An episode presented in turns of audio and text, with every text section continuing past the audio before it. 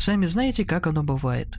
Устаешь от большого города, от людей и вечной суматохи. От запаха улиц, льющего форточку, и тусклой припаленной зелени. Вот и мы с супругом как-то одновременно почти спонтанно приняли решение сдать на год нашу квартиру, а сами махнуть жить на дачу.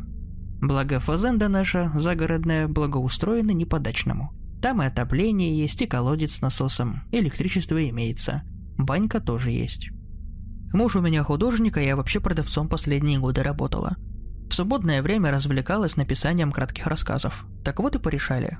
Отдохнуть год подальше от города, наедине друг с другом. Заниматься творчеством, иногда встречаться со знакомыми. Фрилансить понемногу, если денег вдруг не хватать будет. Ну а главное, чего желали мы оба – тишины. Квартиросъемщики нашлись довольно быстро. Такая же семейная пара. Муж, смеясь, назвал их реверсивными. Они, наоборот, из деревни подались в город, желали начать как следует зарабатывать. Квартиру сдали как положено, с контрактом. Они даже плату вперед за два месяца внесли. Только лично мне эти ребята немного странными показались. Тихие какие-то уж очень. Правда, все посторонние мысли я быстро отмела. Шумный город после деревенской глуши ошеломляет. Вот и их, видимо, оглушил. Закончив с квартиросъемщиками и дав им наставления, мы погрузили сумки в машину и ломанулись на волю. Я предвкушала целый год, а может быть и больше тихого отдыха. Не раздражала даже пробка, в которой мы два часа простояли на выезде из города.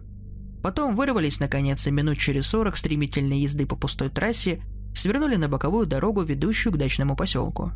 Опустили окна, и в машину полился свежий, пахнущий соснами воздух. Хорошо так было, слов нет. Вы уже догадываетесь, думаю, что спокойного отдыха у нас не получилось. Но обо всем по порядку. Несколько первых дней мы провели тюленями. Поздно просыпались, поздно ложились, жарили шашлык. В общем, нет смысла описывать все развлечения, которые могут себе позволить два половозрелых человека на природе. Главное началось на четвертый день. Может быть, на пятый. Точно не помню. Но знаю одно. Время близилось к полуночи, а мы сидели на кухне и играли в карты на копейки для интереса. Вдруг мы оба вздрогнули от шума в соседнем помещении – будто кто-то пробежал громко топча ногами по лестнице наверх. Уронив карты, муж схватил первое, до чего дотянулся – кочергу. И побежал догонять топтуна, прежде чем я успела его остановить. А я сама вооружилась лопаткой для выковыривания золы из того же набора, что и кочерга. И приготовилась ждать. Долго не пришлось. Обшарив второй этаж, муж вернулся на кухню в полном недоумевании. Ибо никого не нашел – да и входная дверь была заперта нами изнутри. То есть незаметно выйти никто не мог. Ну да ладно. Посмеявшись над нашими собственными страхами, мы сложили оружие и продолжили свою игру. На следующую ночь, примерно в то же время, в полночь плюс-минус несколько минут, грохот повторился, только уже непосредственно на втором этаже, в мезонине, где находилась студия. Когда мы с супругом пошли проверить, кто там, то снова никого не нашли. Только мольберт был свален на пол, и одна из ножек была сломана. Точно кто-то по ней от души вдарил ломом. Холсты повалены и перемешаны, некоторые вовсе порваны, а по разбросанным тюбикам с краской будто кто-то прыгал. Честно, нам стало не по себе, но будучи натурами скептически настроенными ко всему сверхъестественному, мы удовлетворились предположением, что всем этим событиям можно найти логическое объяснение. Другое дело, что объяснение мы эти сами не нашли – Днем все как-то забылось, ведь было спокойно, как и вечером, когда уже темнело. Но едва время подходило к полуночи, в доме наступало беспокойство, и с каждым разом все более явно чувствовалось некое зловредное присутствие. Так на другой вечер я, переборщив с вином, легла вздремнуть на диванчик, но проснулась будто от толчка. Стрелка на часах замерла на отметке 12, и я перевела взгляд на дверь со вставкой из матового стекла, за которой горел ночник – и этот неяркий свет отчетливо выделял чью-то фигуру, стоящую за стеклом. Деталей не было видно, только расплывчатый силуэт человека, прижавшего ладони к стеклу, явно пытающегося осмотреться сквозь него в комнату. Что-то было не так в его облике, но что, я не успела понять. Да и не хотела, если честно. «Дима, это ты?» Сосна голос был хриплый. Человек за стеклом кивнул головой и, развернувшись, очень медленно пошел мимо двери, и исчез в соседнем помещении. Это был не муж. Потому что едва этот силуэт скрылся, в комнату вошел мой супруг и спросил, что случилось. Врать не стала, рассказала, что в доме определенно кто-то есть. Только мы его снова не нашли. Запертый изнутри дом, абсолютно пустые помещения, даже подвал и чердак мы обыскали. Нет никого.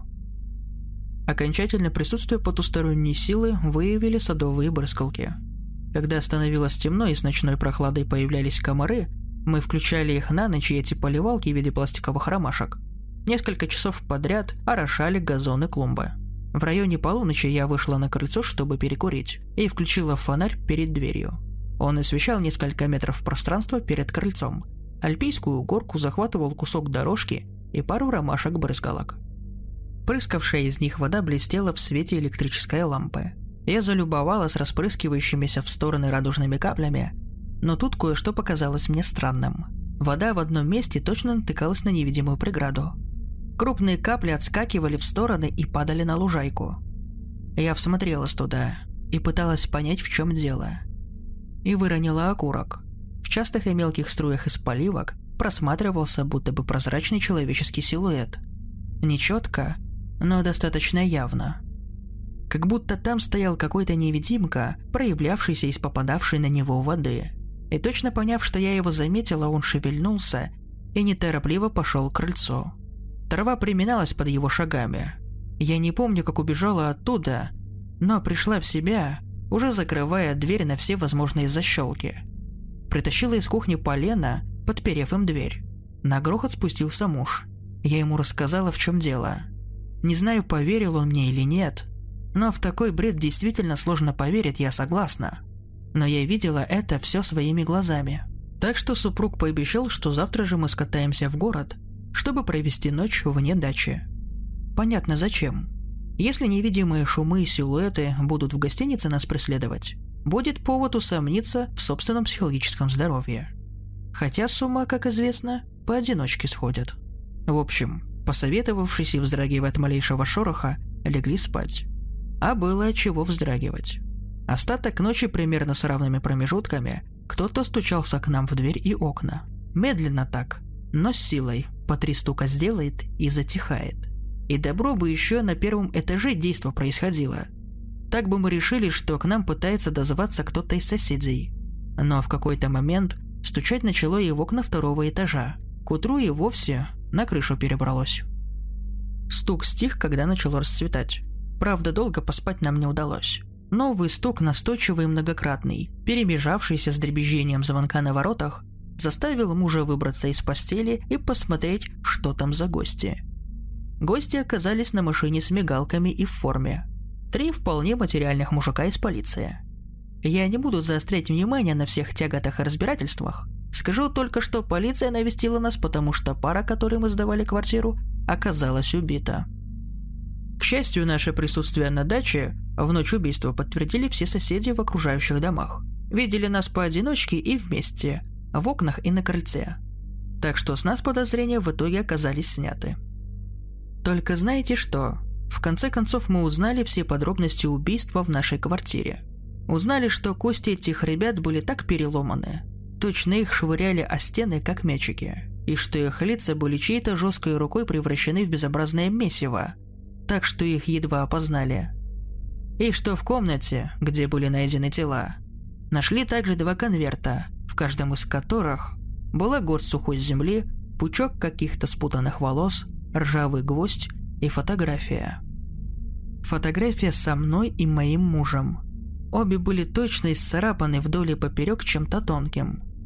Точно эти убитые ребята пытались сделать нам с супругом что-то плохое по совету из книжек вроде «100 заговоров на порчу для домохозяек».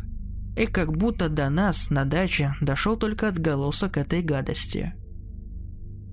Но главное, о чем мельком упомянул в разговоре один из следователей, все двери и окна в нашей квартире были заперты изнутри.